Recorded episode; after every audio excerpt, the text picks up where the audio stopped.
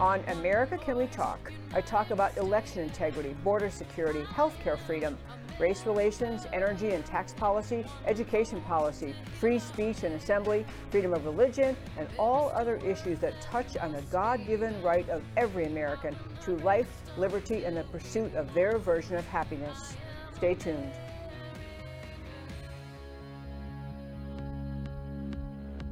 You tolerance, but lecture me. Is there no end to your own hypocrisy?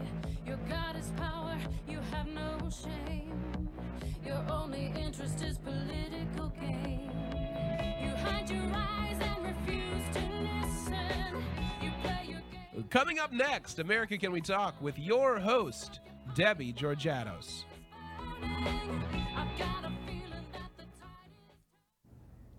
And hello and welcome to America Can We Talk? I'm Debbie Georgatos. Today on our show, we're going to talk about the House Speaker, the new U.S. House Speaker, Mike Johnson's first bold move. I love it. Andy Hopper, who is a Texas GOP House candidate, is going to be joining us via Skype just very in about five minutes. Great, great candidate. Want to share him with you and encourage you to support him. Biden fighting hard to destroy border security. Uh, truly, this is an Orwellian story, what happened in court with the Biden team.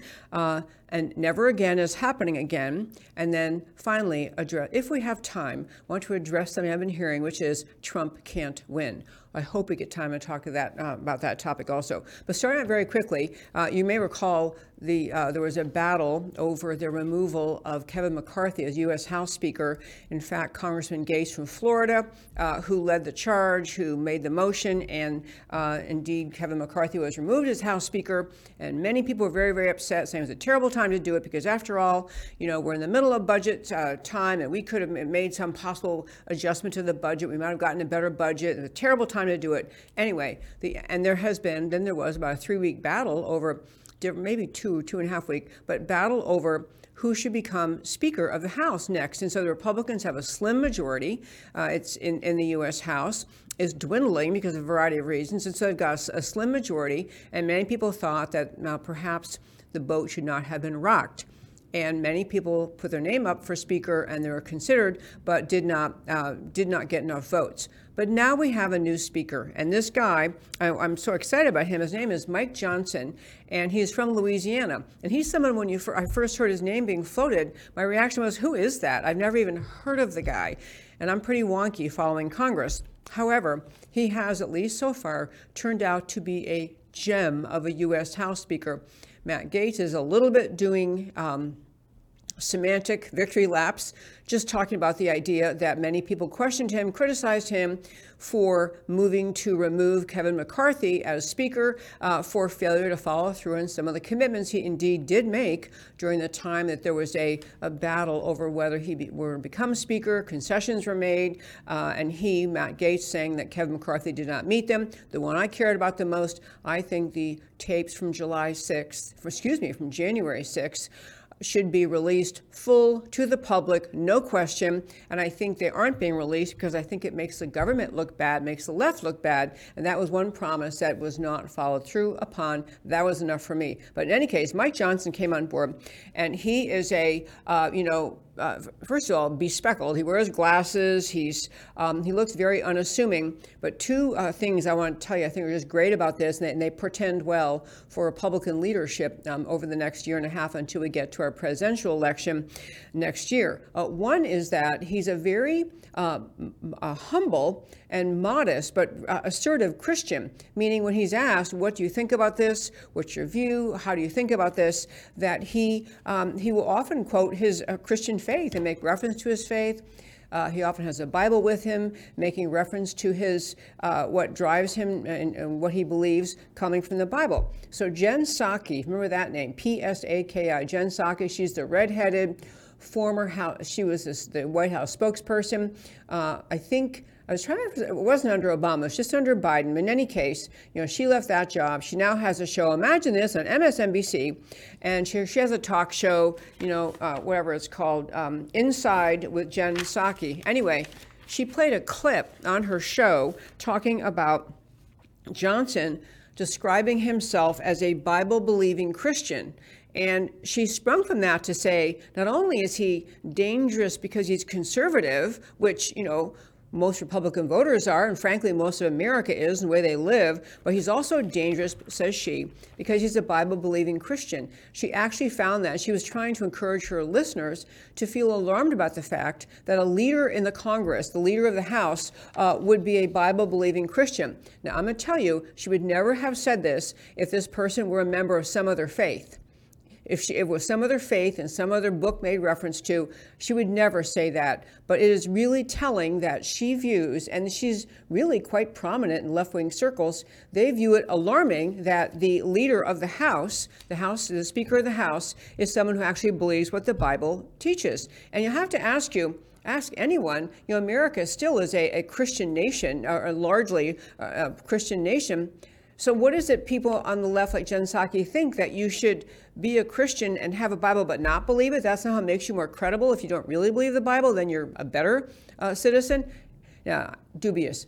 But the main thing I want to tell you, and, and I'm going to make a short shrift of this because I do want to turn to our guest, is the great thing that Mike Johnson did, one of his first moves out of the box after he became Speaker, was to propose that funding to help Israel defend itself in this horrific attack from Hamas, from Islamic jihadists, is that Mike Johnson suggesting that the House fund Israel to the tune of 14.3 billion by taking that money out of what was to be allotted under the Inflation Reduction Act to the IRS. You know, the new IRS army of there's going to be 79,000 new IRS agents unleashed on the American public, you know, searching, of course, uh, you know, taxpayers, individuals, corporations, just spending time harassing American citizens over IRS tax issues. And you know, the left loves nothing more than to find more reasons to tax people and also to make you feel intimidated by the government. So Johnson's saying, let's take about 14.3 billion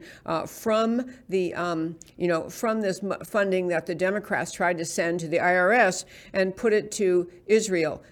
The second reason this is a brilliant idea, besides just that it is getting after the, the left for this lunatic and, and completely falsely labeled Inflation Reduction Act, is that what he, Mike Johnson, is suggesting is that the funding from Congress uh, for Israel be separated entirely, or his word, bifurcated entirely from funding toward Ukraine. And as many people know, especially conservatives on the right of side of the aisle, many people in America are deeply concerned about the billions and billions of dollars of American tax dollars being sent to the Ukraine you know the the epitome the you know the uh, picture of a money laundering country money laundering operation country with many high level Democrats in this country and high level Republicans tied to various entities within the Ukraine appearing to benefit from the money going over there. We have all sorts of reasons to be suspicious about Zelensky, the head of the Ukraine, who is, you know, owns uh, wealthy, large homes around the world, uh, has outlawed free press, outlawed other religions, shut down shut down churches. The guy is no prince of democracy and freedom. He is he is nothing like that. He is a very very uh, rough, coarse leader who has shut down freedom in that country and all over this Russia invasion. And and yet we keep sending him money. Lots of evidence to uh, wonder where, where in the world that money went. And even Mike Johnson's been saying, you know, we should we need to uh, bifurcate the UK, Ukraine and Israel funding, and he wants more accountability um, for the money that's been sent to the Kiev government um, as it fights Russia. And I want to close the first five by saying this. There were so many really funny headlines about that story. Funny, like as an amusing, by the leftist websites and media in this country where they were saying, you know, the first thing he does, he challenges President Biden. Biden said he wants money to go. He's got one bill, he's putting the all dumped into one pile, Ukraine and Israel. And who is this upstart guy to dare to say we should separate the money to those two different countries? Very, very different issues, very, very different American interests in both those countries.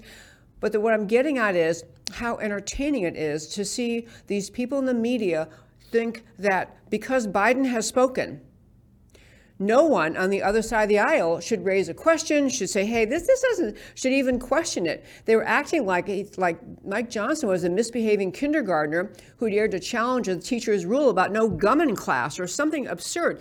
They were just they were just wrapped around the axle, uh, but because he's saying we should be bifurcating, separating the money. Let's talk about the Ukraine and accountability there. Let's talk about Israel and protecting them. This is what leadership is. This is the kind of leadership people have been looking for in the Republican Party. They've been looking for people to be strong in Congress, who speak the heck up and say what's true. Many, many American people do not want to send any more money and certainly any more military equipment to the Ukraine without a whole lot of accountability. And but there's been we've been so far unable to draw that line in the sand. Now I understand that Mike Johnson cannot st- uh, set spending policy. He is going to run up against a wall of opposition when the bill goes over to the Senate. But I love the leadership. I love the assertion. I love the standing up for what most Republicans think. I'm just waiting for a leader to say. And that, my very fine friends, is today's first five. My guest today joining us is named Andy Hopper. He is running for Texas State House and he's running in House District 64, HD 64. We'll bring him on in a minute, but I want to do two things first. First, I want to play, there's a little ad that's on his, the homepage of his website. I want to play that to introduce him to you. Then I'll tell you a few more things about him, and then we'll bring him on. So let's play that. Do we have that clip? We do. Okay.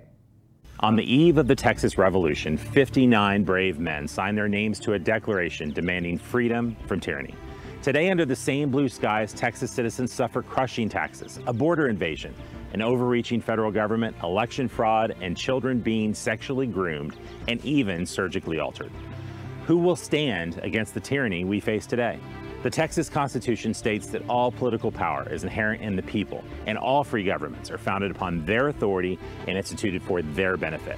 So, why did the Texas House of Representatives ignore the will of Republican voters and appoint Democrats to serve as committee chairs in the Republican led legislature? Why are elected Republicans ceding power to Democrats that fight against our values? Liberty only remains if a populace demands it. Government is only held in check by its people.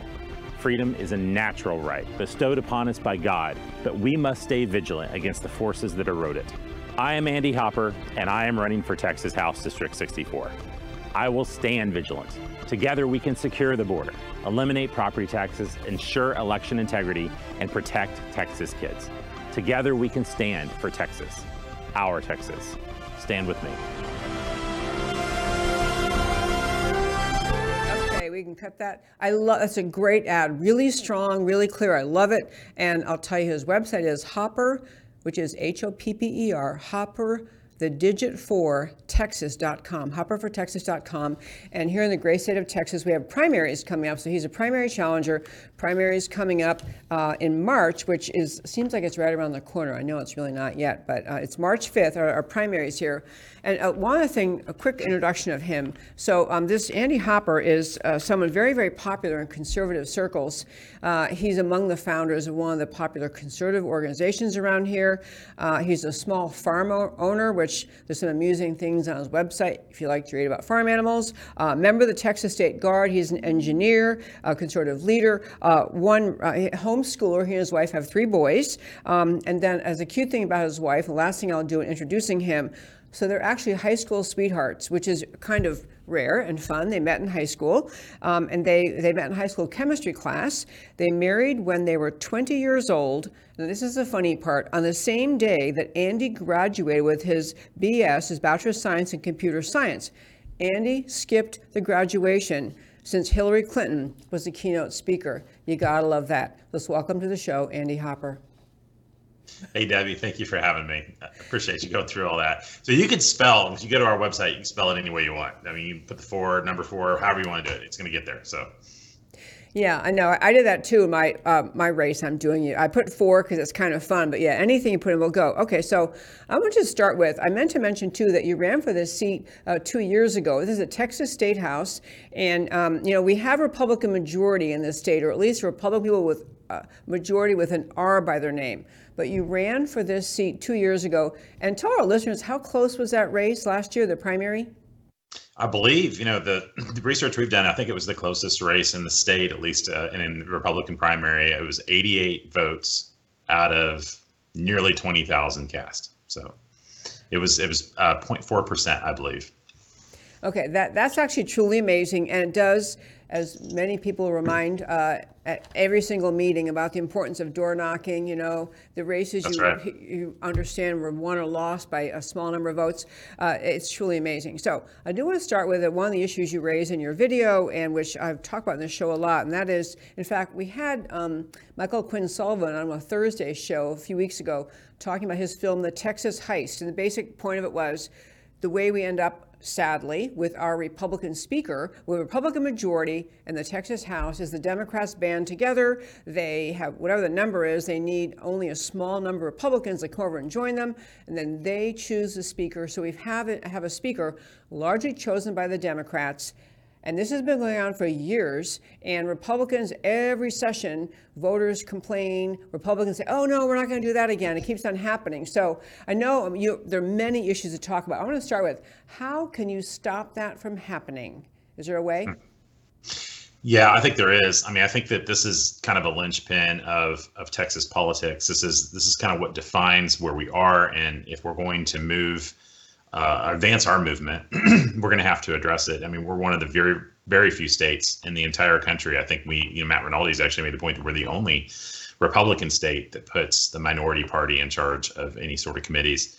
Um, and it's it's really disappointing because what it ends up happening is is it ends up being used. The speaker uses committee chairmanships as a bargaining chip to get to to entice Democrats to support him, and in so doing, we pretty much ensure that the most liberal member of the body, or one of the most liberal members, and without question, Dade Phelan is that man, um, becomes the Speaker of the House instead of someone that kind of represents the whole caucus.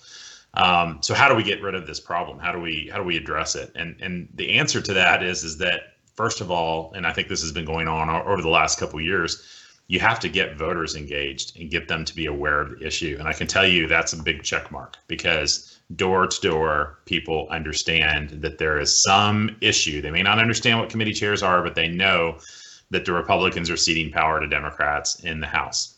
And they're mad about it because that's not what they elect. They elect Republicans to lead. They don't elect Republicans to put radical um, activists from the Democrat Party, people who identify as non binary, in charge of committees in the Texas House, which is what we have. Um, so that's number one is getting the voters involved. Number two is we need a critical number of conservatives that are willing to stand together and move the needle to the right and actually advance this issue in the first days of session because there's a vote, Debbie, that is taken on the House rules. It's usually on the second day, third day of session. And that vote basically allows the members to basically define how the body operates. And so in 2021, there was an amendment that was offered um, to basically require that whatever the majority party is, that all uh, chairmanships would be of that party composition, um, basically disallowing the minority party from having leadership positions. Um, that was actually a record vote, and so you can go back and look at the 87th legislature and look at that uh, that bill, and you can actually see who voted against it, who voted for it. Um, and so it's interesting because there was only about, um, I think, about uh, less than a dozen Republicans that basically stood together on that issue. But but that actually was transcendental because all of a sudden folks understood that most of the Republicans were in favor of putting Democrats in charge, and that that was that was a huge landmark thing because then people started becoming aware of it. And um, this past session, uh, nearly the same amendment was put forth, and uh, the speaker was prepared. He knew this was coming, and so he actually got a Democrat to get up and offer a point in point of order, which is a parliamentary move um, to kind of uh, stymie uh, an amendment and to keep a vote from occurring. And that point of order asserted that this was unconstitutional, which is ludicrous. The assertion was made that the Texas Constitution prohibits political activity in the Texas House, which is patently absurd. I mean, for instance, redistricting maps are inherently political. The body of Republicans that um, have led the House the, for the last 20 years, and they argued after the 2010 redistricting cycle in Texas court that the process of creating political maps is inherently political. So they're they're they're creating a fair amount of risk, right, by saying we don't do political things because now the Democrats could even challenge the maps. But that that that point of order was made and then sustained by Dade Phelan with the help of his Democrats, uh, Obama donor or Obama uh, lawyer uh, Hugh Brady, who is the parliamentarian. People don't know that's another insidious aspect of Speaker Phelan's leadership is that he put a, a radical Democrat in charge of the parliamentary um, decision making, and that that also uh, allows him to basically kind of stymie conservatives that want to bring forth um, conservative legislation or important rule changes like this. So basically, there was no vote. Um, now there is a mechanism to override the speaker, and that mechanism is that um, uh, 10 members can actually sign a petition and basically say we don't agree with the speaker's leadership, and then you can move forward um, you know, with a with a vote uh, of the body to sustain or not the speaker's decision. Um, that that vote only had ten, or that that that piece of paper, that amendment, had seven signatures at the end of the day, and so we needed ten. So how do we fix it? We need ten conservatives. At the very least, we need to get through the 2024 primary with ten conservatives that are willing to stand together. And you know, Debbie, I think if we have ten that we'll find another five in the body because I think that a lot of folks are spineless. And I think that they would do the right thing if they had cover. And I think that that's the biggest issue we have is that, you know, you see in Washington what 20 men can do, 20 men and women can do if they stand together and if they they fight for conservative ideals. And I think if we had the same thing in the Texas legislature, I think that we would see a quantum shift in the body. And I think that we would see some good things coming out of the House for a change. I love that. I love that. Great summary. I'm going to just uh, do a encaps- or do a quick summary of that for our listeners, especially our Texas listeners. So the reason it matters when our Speaker of the House and the Texas State House, currently is Dade Phelan, when he appoints Democrat chairs, he is. I, I want to make sure we're clear on this. Is not just doing someone a favor, like letting them have the nice seat in the room or the comfortable chair, it gives them power. If Democrats chair committees, they end up being able to block legislation from getting out to the floor or steer the way legislation is heard. Or they, so it gives them a great deal of power to actually impact what bills are passed or not. So giving a chairmanship, when you're the Republican speaker, giving a chairmanship to a Democrat, you're agreeing that the Republican voters in Texas gave the majority of these seats to the Republicans, but you're going to let the Democrats block bills. And you can also strategically block bills. You can decide, well, this bill, I'm a little bit worried about how, your Dade Phelan, I'm a little bit worried about how it might go. So I'll put it over here in this Democrat committee because it'll never go anywhere. So it's a strategic capacity for Democrats to block uh, legislation Republicans want. It also gives a lot of Republicans cover because they can say, well, you know, I would have voted for it, but, you know, never got to the floor. What am I supposed to do? So it's a tactic. So your point basically is if you can get 10 or more conservative members of the Texas State House, even if there is, when new, the new session begins and there's an attempt to have the rule in, uh, passed that says, the chairs of every committee must be the same party as the majority party. And even if this parliamentarian stunt occurs again, the 10 members or more could overrule that. That's correct? That that's correct. And you know, and, just, and to, to follow on with what you're saying, I mean, I think it's it's really interesting because when we saw Matt Gaetz, you know, bring up the idea that maybe we need to get rid of McCarthy and get a new speaker in Washington, you know, the naysayers were like, "Oh no, you might bring the Democrats into the race. They may, they may get involved. They may back a speaker." because they understand that as soon as the Democrats start throwing their weight around to des- decide what Republican speaker is selected, you're going to get somebody that's basically in the middle of that Overton window between the far right and the far left in the body, instead of someone that's in the middle of the Republican caucus. What's funny is, is this is done as a matter of course. I mean, Straus, uh, Joe Straus, and Dennis Bonnen, and now um, Dade Phelan have basically started session and they they essentially figuratively go to the Democrats, maybe not so figuratively, and they say, you know, my name's Dade Phelan. I'm the worst Republican in this whole bunch. And they're like, oh yeah, we'll support you. What do we got to do? How, what do we sign? And they says, well, here's the deal. We're going to need something from you, Dade. And he says, here's some committee chairmanships. And so it's a deal that's struck that basically trades leadership positions for support. And once that's done, you only need a few Republicans to basically break and of course, since those the rest of the Republicans know that this guy basically has control of the entire body from the left to the right, they have to support him. And so uh, that starts the, the centralization of power in the hands of the speaker that is really um, it's it's unethical. It's it's disgusting. And like I mentioned to you when we were talking earlier, if you look at the history of Texas, you don't see more than one or two examples until 1970 of speakers that served more than one term. But now you've seen an enormous amount of power centralized in the speaker, and that's really what we're fighting against.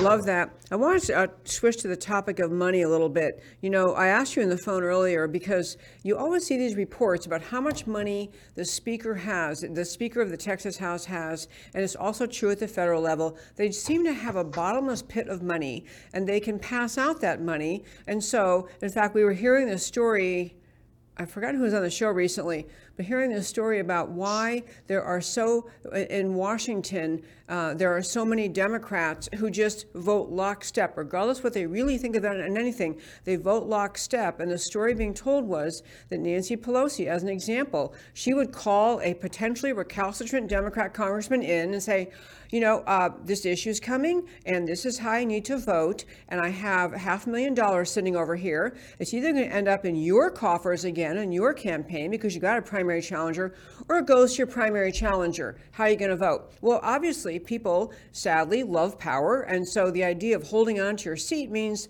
okay, okay, I'll vote this way. I don't like it. I'll vote this way because of money. Well, the same thing in your race. There's a this uh, throwing around of money by the speaker. Uh, the uh, individual you're running against got, uh, looks like, $101,000 last year from the speaker last session. Well, what that ends up doing is you may think, well, but you know, it's just money, but it drives everything. How many mailers you can put out, whether you can put billboards out, can you buy ads? It changes everything.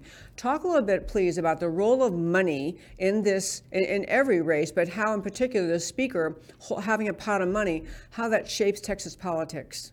Mm-hmm. Well, I think it's uh, fair to say that in the past couple years, you've seen Dade Phelan accumulate a lot of power and money. And I think that uh, there was an article some time back that actually said that Dade Phelan had surpassed Governor Abbott as the largest bundler of money for Republicans in the in the state legislature. What's what's what's really interesting to me is if you look at the TEC data, with Texas Texas Ethics Commission, and you look at that uh, and and kind of look across all the Republicans, what you see is they fall into one of three categories. You're either a large recipient of, of, of money from Dade Phelan. My opponent was in that category. He said he got over $100,000. Actually, I think it's accurate to say he received the most amount of money in the primary there were other reps who got more money in the runoff, in the primary runoff, but uh, I think that was the record holder for the primary.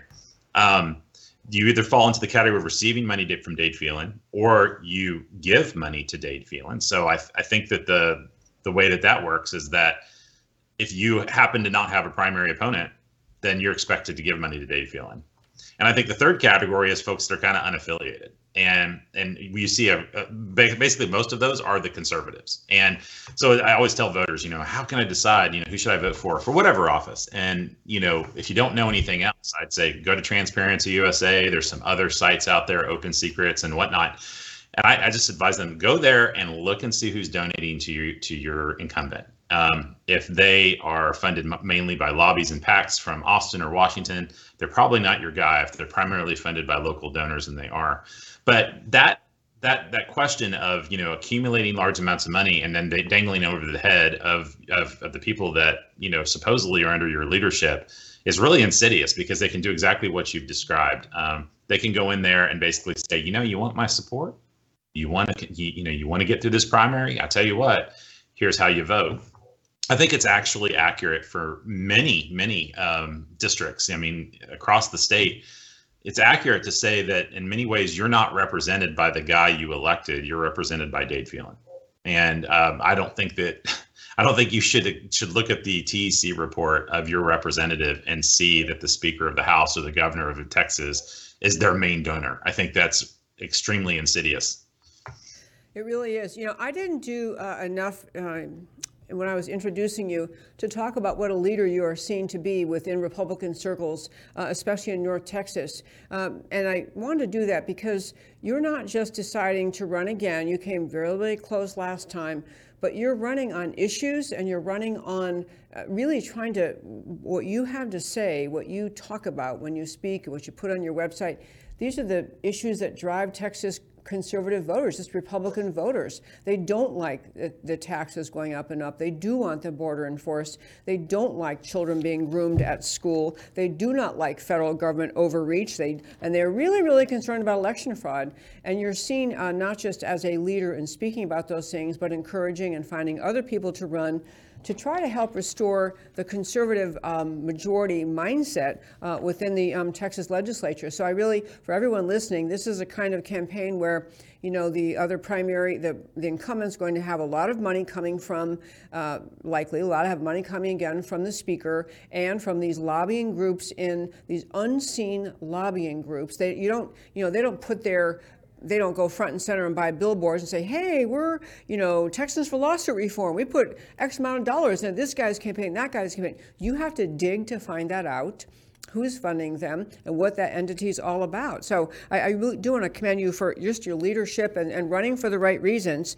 Um, and so I wanted to hit, I guess maybe your, I know you have a bunch of issues you care the most about. Let's just talk about um, which one? Um, the border. What do you think if you get to the Texas legislature? Uh, what has to happen? The Texas, the completely unenforced Texas border. What has to happen? Mm-hmm.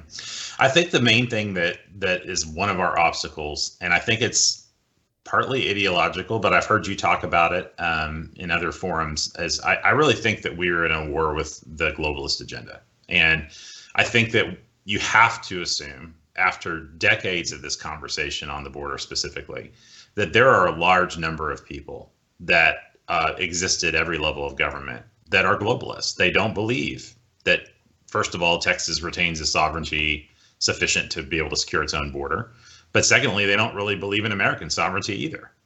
Um, they really uh, identify with this agenda of open borders. And so I think one number one is like you said, I think we need enough conservatives to basically pull that Overton window to the right and kind of get back to the idea of what our founders imagined, which is the fact that you know, should the federal government fail in its duty, and they absolutely have. In fact, I can't actually name one area where the federal government is succeeding right now.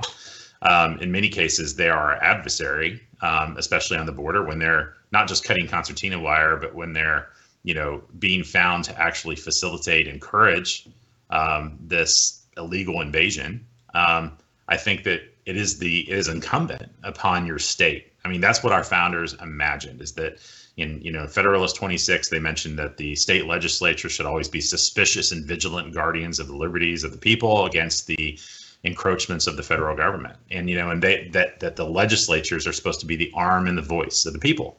I don't feel like our legislature is the arm and the voice of the people. I think that they have basically decided they're going to succumb at every level to you know this this mad rush and push to the surrender of sovereignty. I mean, when you look at the number of you know green new deal type bills that you know classify or treat carbon as a pollutant that got passed by a republican legislature when you look at the fact that you know 20% or more of the bills that were passed mentioned state us statute in state statute which you should never see you should hardly ever see federal statute mentioned in state statute but that's what you're seeing you're seeing an erosion of our sovereignty and a lack of recognition that that sovereignty ever existed and um, so, you know, I'm a firm believer of restoring our 10th Amendment rights. And I think that, you know, achieving operational control over the entire Texas border is key to that.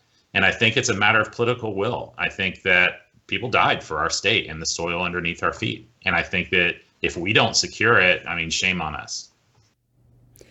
Andy Hopper, I knew I would enjoy this interview. Um, for our listeners, Andy Hopper is running for Texas State Legislature. It's HD, which is House District 64. His website is hopperfortexas.com. And as I say, he's a leader, he's outspoken on issues, and uh, a change is most definitely needed in this district. So if you're listening and you're anywhere in Texas and you're thinking, I should get involved somehow, the primary next year is March 5th. And prior to that primary, doors need to be knocked, phone calls need to be made, mailings need to be sent. So if you want to volunteer, I'm sure if you go to that website, hopperfortexas.com, you'll find a way to do that. And this is a great candidate to support. And Andy Hopper, thank you for taking the time to join me today. Thank you, Debbie. Really, really appreciate it. Thank you for having me on. Thank you, sir. Okay, and actually, it's a great segue to the next topic, which is um, I, I, find this, I truly want you just to, to picture how crazy this is You know how that there have been studies over time about children getting desensitized to violence, and so they watch enough violent video games, and then in real life they can't process or seem to care about real violence. They've seen of it, seen so much of it. We are being desensitized, we American citizens, to the lawlessness of this administration, to the lawlessness inherent in America. In particular, what I'm going to talk about next has to do with uh, what Biden is doing, the Biden administration is doing. I call this Biden fighting hard to destroy border security. And you think, well, he's not trying to destroy it. Yes, he is. So I gave a speech recently at a conservative um, organization, and someone who came up afterwards was telling me the story. She had just been down to the border. There were a, group, a group of people went down there, and she said uh, she's literally describing. She said, as far away as I am, she's standing there from the stage, maybe 40 feet max. She said we could look and we could see what America's border officials were doing which was the border officials, our U.S. officials whose job is to protect the border, were down there with gigantic, you know, clippers, wire clippers, cutting open the barbed wire fence that separates the Mexico, the that's on the border, separates Mexico from America. Not only slipping, you know, cutting, cutting, cutting to open that fence, but encouraging the illegal aliens standing on the other side, come on in. And I know you might be thinking that didn't really happen. Well, not only does it happen, it is so common now that it was a subject of litigation, and our extremely wonderful Texas State Attorney General, Ken Paxton, filed a lawsuit. He filed a lawsuit basically complaining that the Biden administration is intentionally removing border security measures. And so this finally went um, to court uh, on October 27th. He asked the court uh, this is Attorney General, our Attorney General, Texas Attorney General Ken Paxton, uh, asked the court uh, for a restraining order. I mean, asking the court to make an order to tell someone you can't do that anymore. That's what asking for a restraining order is uh, against Joe Biden's administration, who are taking down border barriers and cutting through barbed wire in order to increase the flow of illegal aliens. And the judge finally did issue the temporary restraining order, telling the Biden administration to stop doing this, stop destroying the border protection um, and to, and by the way, everything I'm talking about, I always provide links on our website so you can go read these stories yourself. You can go to americacanwetalk.org, americacanwetalk.org on the homepage under shows, drop down list of links. Read these stories yourself because I think when you read them, you realize, okay, I know, because believe me, you don't see these stories covered in mainstream media. You're not going to see these stories covered on the alleged, you know, mainstream media, which is just left-wing mouthpiece media. You know, it is the the Biden administration left-wing uh, echo chamber media, which is pretty much all of it. But this is actually happening. A judge just issued the order yesterday to the Biden administration saying, stop destroying border security. And I just want you to think about that. I could tell you more about the case, but I just want to just plant this seed. If anyone told you in America or any country in the world that the government, the duly, well, okay, they weren't duly elected, but the people who are allegedly in charge of the country, the Biden administration and their officials, Department of Homeland Security, border officials, would be banded together in court fighting to continue the practice of destroying border security, you would say, well, that wouldn't happen because people, you know, government's job, uh, number one job, or at least top 10 job, is to protect the, the sovereignty of a state, to protect the sovereignty of a country. The Biden administration is actually in court complaining that the Texas people won't let them destroy border security. I mean, people, if you need any further further evidence that the Biden administration is not only unwilling to protect America, the Biden administration is facilitating the destruction of America. It is that stark, it is that plain, it is that undeniable. There's no reason. And in fact, anyone listening to this, if you can tell me a good reason why the Biden administration should be in court demanding that they get to continue destroying border fencing, border security, please email me and tell me what that good reason would be. Why would the Biden administration think this was okay? You can email me at americacanwetalk at gmail.com if you've got a good reason. But I'm completely serious. This is utterly indefensible, and the Biden administration at this point is so lawless, so so completely immersed in their destroy America agenda, as our guest Andy Hopper a few minutes ago was talking about, because they are globalists, because they don't believe in American sovereignty. They don't believe in the unique greatness of our country. They want to destroy our country.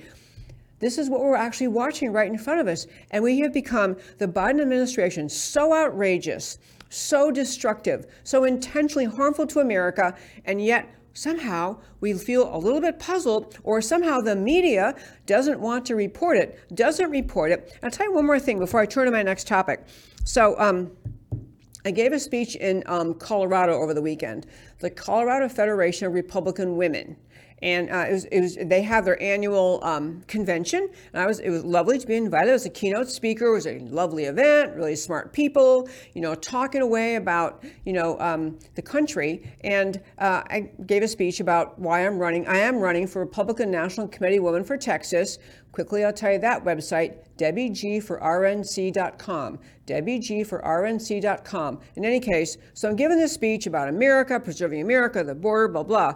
And I, I had one person challenge afterwards just basically saying you know i mean you're talking about the dangerous mission of the biden administration and the effort of the radical left you know led by obama originally um, and, and even before him to essentially destroy america as founded to fundamentally transform america into a marxist nation but there, this person said afterwards, but there's so many good Democrats. I mean, they can't all be on board with this. I mean, they're really nice Democrats, and someone would probably help us make really nice laws if we just work together, you know, really nice laws and, and, and solve problems. I mean, we can't, we can't treat them as all bad.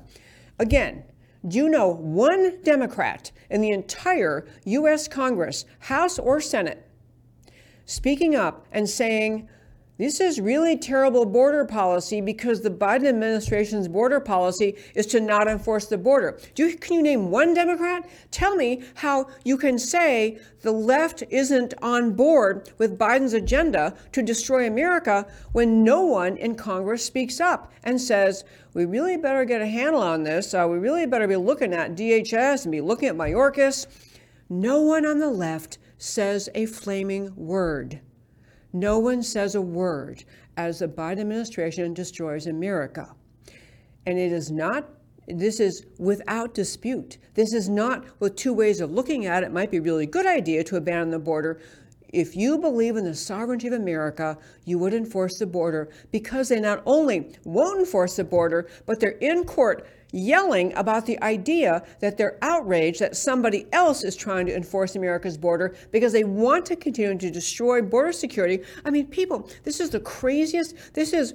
I mean, George Orwell wouldn't believe what we're going through right now. He would hear this story and think, well, we're never going to go that far. This is where we are. This is the serious times in which we live. The Biden administration is trying to destroy America right before our eyes. Just this one issue alone of failure to enforce the southern border is proof without question. We'll talk about that more. In fact, I have some great border experts coming up soon in the show. But I want to just, I mean, I, I, I read that story and you tell me what's the good reason for what they're doing. Okay, I want to hit, uh, tell you one quick thing about um, Brighteon TV. Uh, on TV carries this show. I feel very blessed, very honored, very grateful. And I, one thing I want to try to encourage you to do is to go to Brady Brighteon TV. It's Brady Brighteon, like B R I G H T E O N, Brighteon.tv. They carry many shows with strong, conservative, thoughtful, substantive hosts, including myself, of course, along with Ann Vandersteel, many others. Check out their website, look at the products they sell, look at the shows, subscribe to things. This helps them grow. They are part of the grassroots movement in media trying to overcome what the left has done to media in this country. They are trying to fight for the right of speakers like myself, hosts like myself to put out truth and people like you listening to hear it, to get to hear it and process it. So I encourage you to support on TV. Okay, so now I want to hit two other quick stories. Uh, one is um, I called it Never Again is Happening Right Now. And you know, that would, never again became the slogan after uh, the world's troops discovered the Holocaust, discovered what Germany had been doing uh, over many years to the Jews, and, and you know discovered the concentration camps. I think I told I told on the show, my husband and I earlier this year had the trip of a lifetime. We went to uh, Europe and we, tr- we, we follow the path of the Band of Brothers, which were American troops who trained in Georgia, went over to England. They were with Eisenhower. They ended up. They didn't. They were not ones who were, um, you know, climbing the cliffs of Normandy. They were parachuting in behind, but they fought, you know, at Normandy and all the way across Europe, finally getting to the Bavarian Alps uh, where they you know, got Hitler's hideaway. And so we, anyway, in the course of that, uh, we saw one of the concentration camps, uh, which is, and, there, and several of them have been saved and displayed. The horrors of Nazism, the horrors of the anti-Semitism was just, just, just it was an evil like a cancer spread throughout that country. The mindset of many germans of the mil- of the german military of the german government just just you know evil to its core anti-semitism irrational anti-semitism. So that's what we the slogan emerged never again meaning call out early when you begin to see signs of anti-semitism never again allow a, a, government like the Nazi, the Germans did, where they isolated a certain group of people and they treated them differently. And the, and you know the stories go on and on about how you know, one law got passed and they say, well, you know, the, the Jews now aren't allowed to own their own businesses, but that's okay. That they're still free. It's okay. They allowed the government to pick on one group, take away their rights, and then they had to wear. Then they couldn't own their homes. Then they got moved into uh, these these horrific ghettos, and then they had to wear yellow star on their clothing as when they left their homes. I mean, this was evil, unimaginable evil. And so the world took on the slogan, never again, to awaken us to what occurred in Germany so we don't ever get to that point. But let me tell you a few stories about what's happening in America. Because Hamas, which is driven entirely, entirely by the teachings of Islam, and, and Islamic Jihad as a duty of loyal Muslims, Hamas, the terror organization, evil, evil terror organization, attacked Israel on October 7th. Total surprise attack. You know, no, apparently, I mean, questions about whether Israel should have known it was coming, but in any case, you know, murdered in their homes, babies, mothers, innocent people, elderly people, something like 1,400 people in Israel slaughtered overnight on October 7th by Hamas. And this, and because Hamas is driven by Islamic Jihad, and because Islam, from the time of its founding, in its Quran, in its very beginning, and all throughout the time it's existed, the um, God of Islam, Allah, you know, in the Quran, allegedly has told Muhammad to write down the idea uh, and ha- have be a core teaching of Islam that is that loyal Muslims must want to kill Jews. Jews are written about in the Quran and later Islamic teachings as pigs, as second class citizens, as non humans. This is how, in the core teachings of Islam, this is not just a few whack job extremists who, who lost track of what the teachings were. This is what the teachings of the Quran and later Islamic doctrines says that Jews are second class citizens, aren't even people, are to be treated like dogs. That teaching continues today in many facets of Islam. And so this led to Hamas massacring Israelis in their home homes. So that was terrible. America, you know, everyone's sorting out what to happen. America is trying to support Israel, or at least the Republicans and conservatives are trying to support Israel. Unclear, really, how where the Biden administration comes down. Kind of mixed messages coming from them. But in any case, Victor Davis Hanson, one of the best writers, best writers in America, Victor Davis Hanson had something. It was actually just a long tweet, and the tweet is called "Our Immoral." Monsters. I linked that tweet at our website, americacanwetalk.org. americacanwetalk.org. Go to that website and on the homepage under shows, drop down list of links. I linked to this tweet.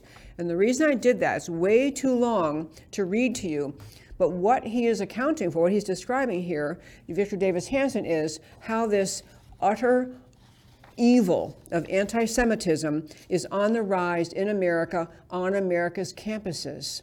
So you had at UCLA a bunch of pro Palestinian people, students, marching saying, Israel, Israel, you cannot hide. We charge you with genocide. Now understand, Israel is trying to fight back against Hamas, which controls the Gaza Strip. And the Gaza Strip residents voted uh, to have Hamas be their government. The citizens of Gaza voted to have Hamas, it was like 2006 or 8, whatever it was, voted to have Hamas become the government of Gaza. And Hamas, an evil, murderous, just, you know, barbaric organization, built military facilities in Gaza underneath schools and underneath hospitals. So when Israel, to fight back after being attacked by Hamas, to fight back and, and root out these evil Hamas people, the only way to get to them, you get you end up having to decide how to get to them, given that their their their supplies, their entire facilities are underground, underneath hospitals and schools. And even though it was later determined that it was actually a misfire by uh, the Hamas people and a hospital was taken out, and I think it was 500 people were killed, the world's contortion that saying Israel suffered this unprovoked attack but if they dare fight back and any innocent citizens of Gaza are killed, then that is what's driving these kids at UCLA, these juvenile, you know, kindly, uh, Limbaugh's term, minds full of mush, ignorant, you know, poorly taught students at UCLA are chanting this. Similar thing happened at Cooper Union campus in New York. 50 Jews were locked in the library to protect them from raving pro Hamas protesters pounding on the windows, zombie like in their hatred. And, and then you had BLM, Black Lives Matter, which is another anti American leftist organization, actually put out a poster praising the Hamas attack on Israel.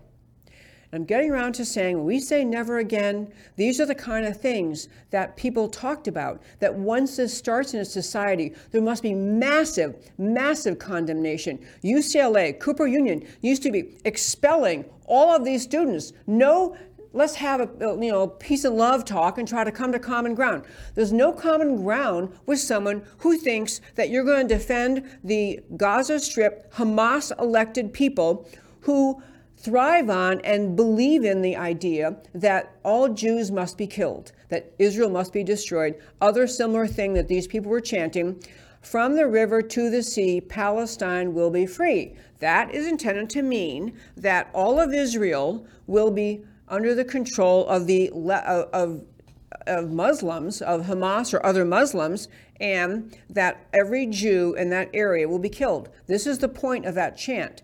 This is going on in America. And if you're not worried about it, then you're not thinking very well.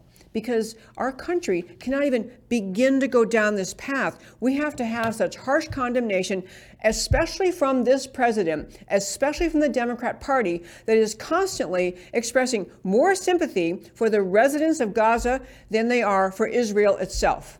Israel had a great ally in President Trump. They'll have another great ally when he's back in power. But right now, you have this leftist government that shows very little concern for Israel and a lot of concern for Palestinians. And I, have avoided saying that word Palestinians in this whole segment because, to be clear again, Palestinian is a concocted word used by leftists to engender sympathy for the residents of Gaza. There is no such thing as an ethnic identity as Palestinian. No such thing, a concocted term. It's a biblical term used with reference to that area of the world occasionally and been used by, in maps of the world.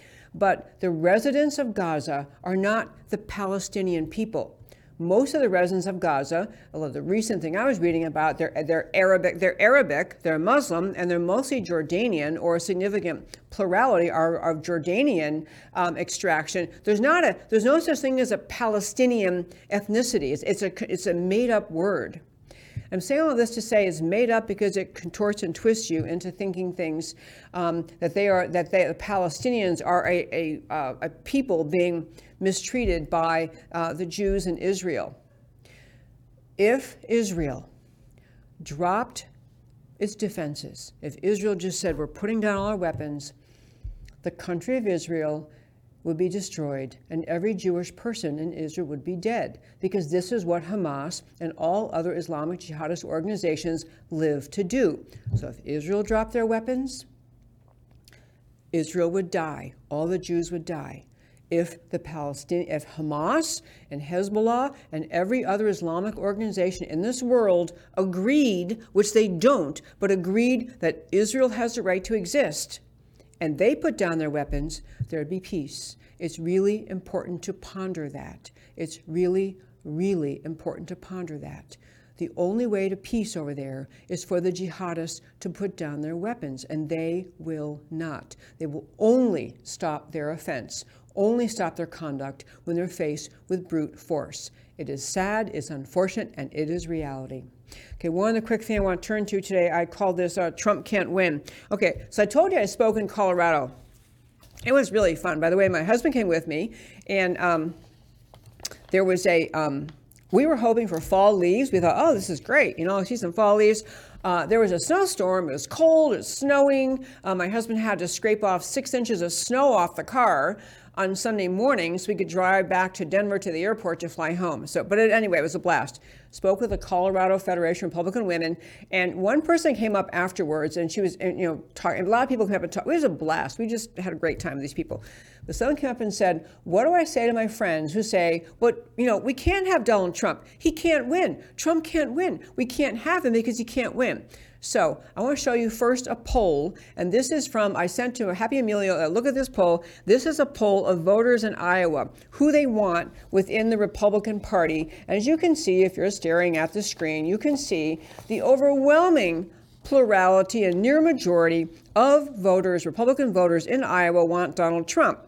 I mean, the next highest, Trump 43%, Ron DeSantis 16%. So, you know, it's just like not, I mean, Trump is more than double what DeSantis supporters have. Nikki Haley is tied. In fact, Nikki Haley just went ahead of DeSantis in the national polling. She's apparently pulling ahead because DeSantis is just dropping like a lead balloon, you know, then goes down. Uh, those numbers are smaller, smaller, smaller. Uh, and my point in showing you that is that it's time, I think, for many Republicans, he can come back to me, to stop arguing about how can Trump win, he can't win, to realize he's the only one who can win.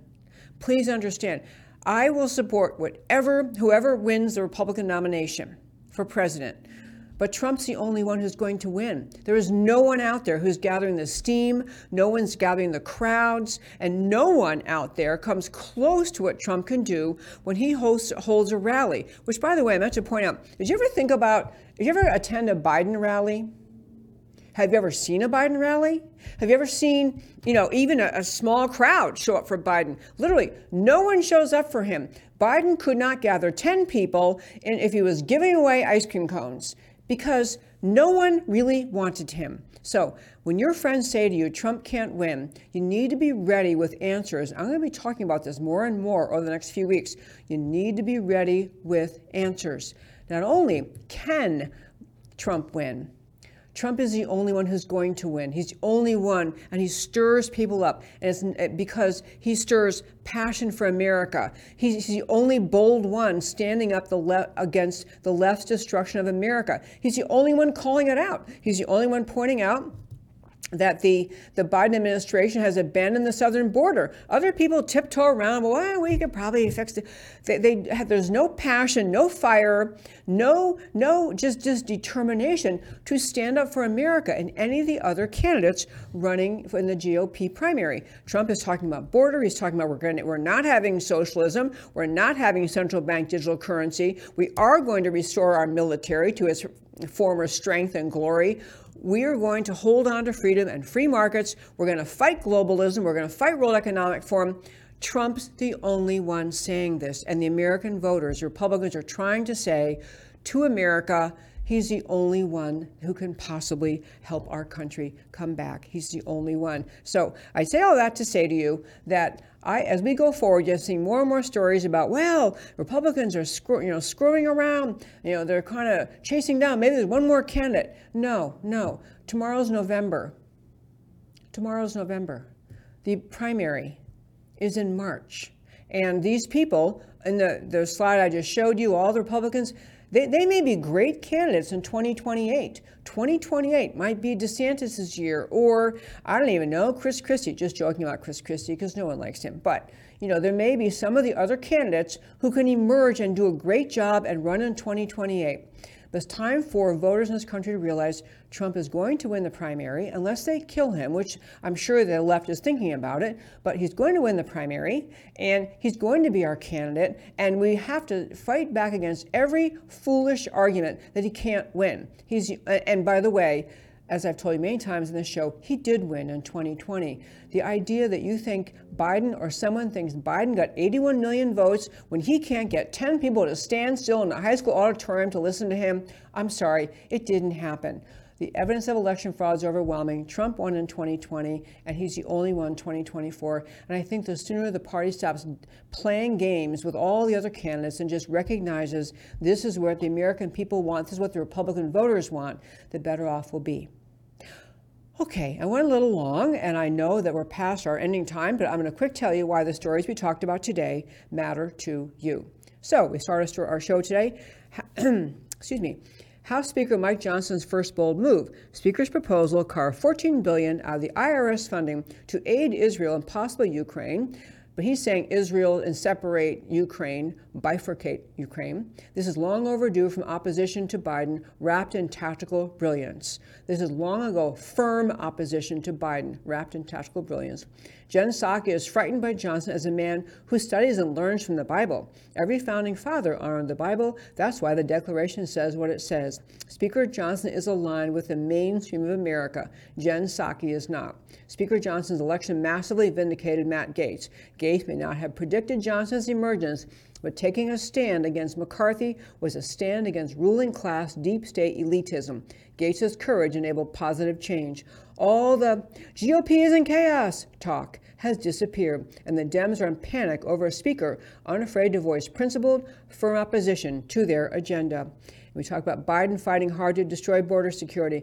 Texas AG Paxton had to file a lawsuit to stop the federal government from cutting Texas border wire. Again, Texas Attorney General Paxton had to file a lawsuit to stop the federal government from cutting Texas border wire. There's no conceivable pro American justification for what Biden is doing at the border. Overwhelming majority of Americans do not want what Biden is doing at the border. Yet every Democrat remains in lockstep support of what Biden is doing. Americans must storm the ballot boxes in November 2024 to stop this invasion. And never again is happening again. Parallels to Germany in the late 1930s are unmistakable and deeply disturbing. Humanity's global World War II rallying cry after discovering Auschwitz and other camps was never again.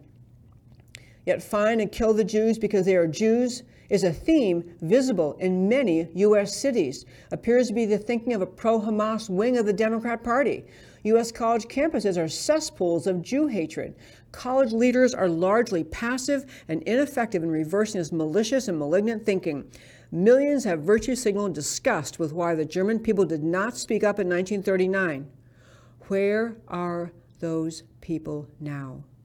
Anti Semitism is rooted in secular intellectualism's hatred of the God of the Bible. A world governed by secular intellectualism is a dark and dangerous place. And don't be, and then on Trump can't win, spare me. Don't be taken in by the media narratives about anything. Trump won in 16, 2016. He won by an even bigger margin in 2020. You must read the work of Dr. Douglas Frank if you don't know this. Trump will bring in millions of new voters of all kinds that no other candidate attracts. There's no part of the Biden agenda that a majority of Americans support. Not even the wine sipping soccer moms constituency wants an open border or threats of World War III or trans ideology. There's zero chance Joe Biden received 81 million legitimate votes in 2020. Where are the Biden rallies reflecting the most popular U.S. vote getter in history? Uniparty deep state knows Trump can and will win. That's why they're trying to put him in jail. Americans are not Trump sycophants, they are American patriots. And that, my very fine friends, is America Can We Talk for today. My name is Debbie Georgatos. My show is America Can We Talk. The website is americacanwetalk.org. I do this show to speak truth about America because America matters. And I will talk to you next time. voice like a crashing wave. Can you hear us now? America, can we talk? Truth about America. Can you hear